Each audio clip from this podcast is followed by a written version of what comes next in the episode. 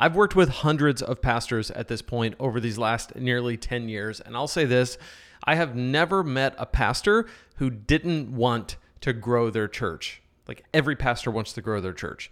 And not because they're bad people, because truly they want to reach more people for the kingdom. It's way more fun to preach to a full room. When you have more people, you end up having more opportunities to do more ministry.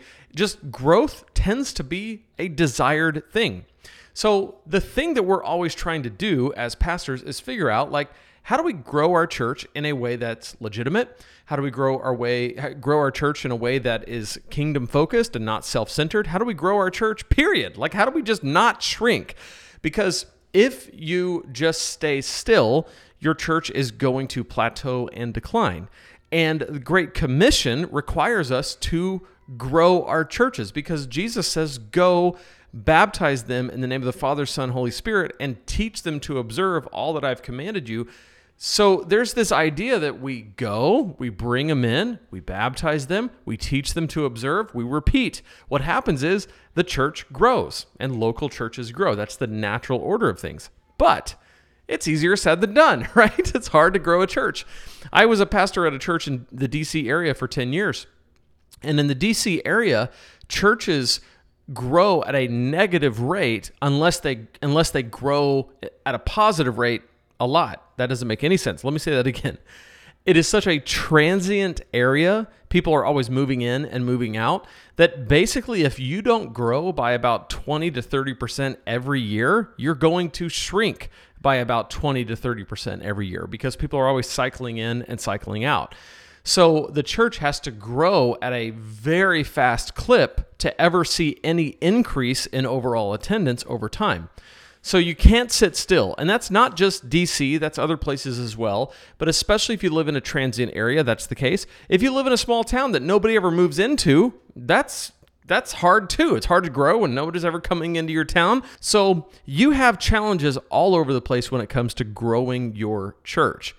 So, what we want to look at is what are the five best books that will give us some tools, some insights, some strategies, some best practices as we are trying to faithfully grow our churches. That's what we're going to talk about in this episode, episode 99 of the Preaching Donkey podcast. My name's Lane. Welcome. So glad to see you here. If you haven't yet, be sure to go to preachingdonkey.com slash 21 days, pick up your free 21 day guide to creating killer sermons. It's a three week, three step process that will walk you through how to create and deliver a compelling, life changing messages. So whether you've been preaching for a long time and you're just looking for something new and fresh, or if you're brand new to this and you're just like, I'll take any help I can get, I just need to know how to do this there's something in there for you. It'll walk you through how to write a compelling sermon and deliver it. So preachingdonkey.com slash 21 days. Here we go. The best five books on church growth. I wrote this back in March of 2018, and honestly, these books are tried and true. There's been more books that have come out since then, but these are some classics that really, really helped me. And I think they are still relevant to this day. And I'd love in the comments for you to add more if you have more uh, along the lines of these. Living things grow. If something isn't growing, it's dying. This is why church. Uh, this is why a church that's not growing is a cause for concern. A church should be alive, and one way to know if a church is alive is to look at the numbers. Numbers aren't everything, but numbers represent people, and each person has a story, and every story matters to God. I didn't come up with that, but I love it. All right. I can't remember who used to say that, but that was kind of a common thing that people used to always say. Uh, numbers represent people, each person has a story, and every story matters to God. Every church leader should be intentional about positioning their church for growth. And I think that's an important thing to understand. You cannot, and I cannot, cause growth to happen. The way Paul put it is to say that one person waters, another person, when one person seeds, another person waters, and someone else sees the growth. So your church may not reap this harvest that you're that you're planting, but you're still responsible to do what you can in the situation that you're in. And at least, at a minimum, you can position your church for growth. I've pulled together my list of the best five books on church growth. Each one of these books will give you strategies and actionable best practices to help you grow your church. So here it is. Number five, Breakout Churches by Thom Rainer. His name is Tom, but I like to call him Thom because he spells it T H O M. I guess it's short for Thomas, and he just shortened it to Thomas. Well, maybe it was Thomas, and he shortened it to Thom. Anyway, Thom Rainer, or Tom Rainer, writes about common factors that result in forward mo- momentum for churches. What makes a church move forward from mediocrity to exponential growth? What are the best practices that churches can discover to break out of their plateaus and see movement in all areas, including numerical growth? This book answers those questions. So, what I like that he does is he takes a, a, lot of research from his time with Lifeway, studying a lot of churches, and seeing what are the characteristics of church that break past plateaus. The vast majority of churches are plateaued or declining. So, what are the differences? What do we see in the churches that actually break out from that and do something cool, like break out and grow? What can we learn from those churches? You'll you'll see that and discover that in that book. Number 4.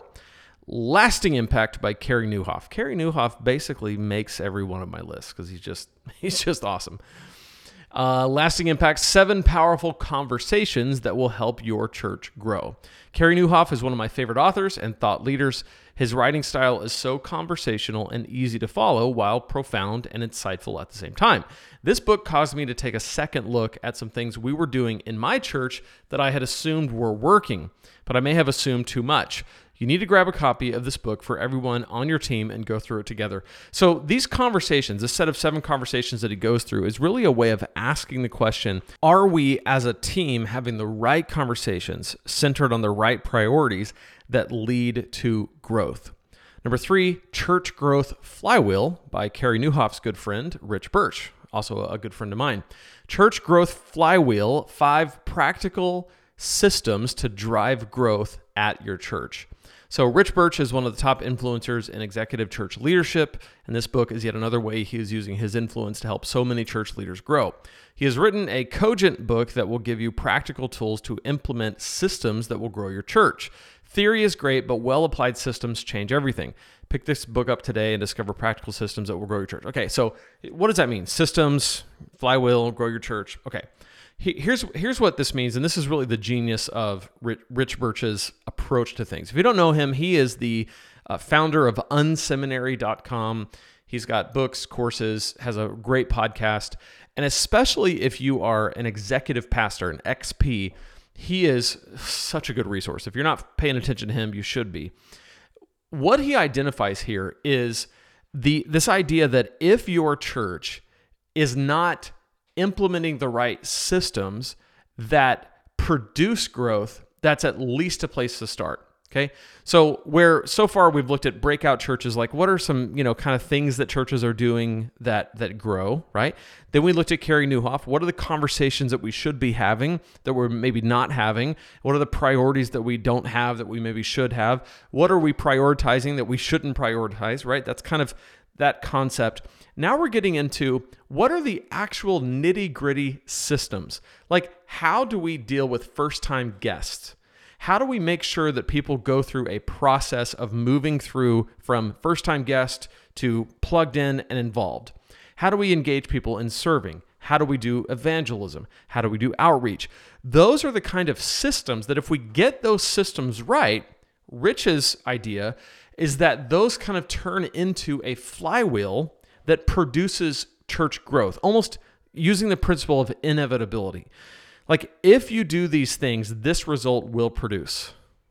And it's an inevitable result. Now, nothing is like promised, and there's a lot of factors at play, but at least you can position your church for growth by making sure that you have the right systems in place that promote growth. Number two, the Unstuck Church by Tony Morgan. The first question you must ask before your church will grow is Are we healthy? Tony Morgan and the Unstuck Group have helped churches break through plateaus for years. Now he has written one of the best books on church health. Pick up this book, make sure your church is healthy, and then watch it begin to grow as a result. Um, so, the, the thing I love about Tony Morgan, Tony Morgan wrote a really cool book uh, that I, I read years ago that was like it was it was really cool. It's like 50 different things to ask about your church, to think through, and it was just so good. It was so practical and helpful. And I do not remember the title, but it's pretty dated. To be honest, I read it like 10 years ago and it was like 5 years old by that point. So it was it was a little bit you had to kind of break through a little bit of dated language, but the concepts and the principles were so on point. But Tony Morgan has taken his really unparalleled kind of skill at assessing where a church is and helping them break through where they are stuck and moving them past that. And he's put it in this this book the unstuck church. So this is more kind of getting into the core engines of your church to see like is what's driving this church healthy? Are we healthy as a team? Are we healthy at the top uh, the leadership team the senior pastor the the executive pastors are we healthy as a staff? Are we healthy as volunteers? Do we have good systems? Are we burning people out? Do we have clear communication? Are our ministries on point? All of those things, if they're not healthy, could be preventing growth. Think about it this way if you don't have a good follow up system for people who check their kids into your student your kids ministry for the first time you have no follow up for that well you might be missing an opportunity to figure out how was the experience? What was it like? Did, do you feel like your kids were safe? Did they have a good time? Is there anything we can do better? How can we serve you as a, as a family? By simply not following up, you miss all those opportunities and you might miss a massive opportunity for retention, keeping those people coming back because you just didn't follow up. Well, that is a systems issue. It's also a health issue. All of these things are connected. So that's why all these books are kind of a package. Like if you're going to read one, you might as well go ahead and read all of them with your team, kind of one at a time, and work through these questions. Number one, how to break growth barriers by Carl F. George and Warren Bird. I've got my copy here. He th- this book is Revise Your Role, Release Your People and Capture Overlooked Opportunities for Your Church. This is a classic work. Uh, it's just, you know, it's one of the few that I actually have on paper. Most of these are read on Kindle or on Audible. But this is the thing I like about this is that it is a practical look at what it takes at every level of attendance to get to the next level. So, did you know that every large organization had to break through several growth barriers to get where they are today? The same is true for churches. When you see a church of 5,000 people, you're seeing a church that was likely once a group of 50 people, then 100, then 150, then 200, then 400, then 800, then 1,000, then 1,200, and so on. Every step of the way, they had to break through the next barrier. But how did they? And how can your church? This book will give you the tools to break through your next growth barrier and beyond. Really, where their specialty is, is helping people break past that 200 barrier and the 800 barrier. Those are the two really tough ones.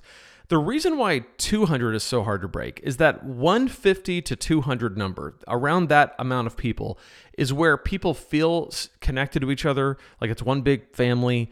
Any more than that, and it starts to become less of a intimate feel. You don't know everybody, so there's a lot of kind of push against like natural uh, like aversion to growing past 150 or 200. This is why they used to say if your church isn't 200 people by the end of its second year, you never will be. And it's really because that's the hardest growth barrier to break. They spent a lot of time there and also that 800 barrier because that's where the complexity starts to shift from small to medium church to large church, which requires a different, entirely different approach, leadership structure, access, all that kind of stuff. This book breaks down all that. Years and years and years of study and research and practical knowledge goes into this. Highly, highly recommend. That's why it's number one How to Break Growth Barriers. Now, I do want to mention my book, Preaching Killer Sermons. Why? Because studies indicate, some studies indicate, that as many as 90% of people decide whether to come back to a church for a second visit based solely on the preacher and his preaching. This means a crucial aspect of growing your church is ensuring that you are preaching at your best every week.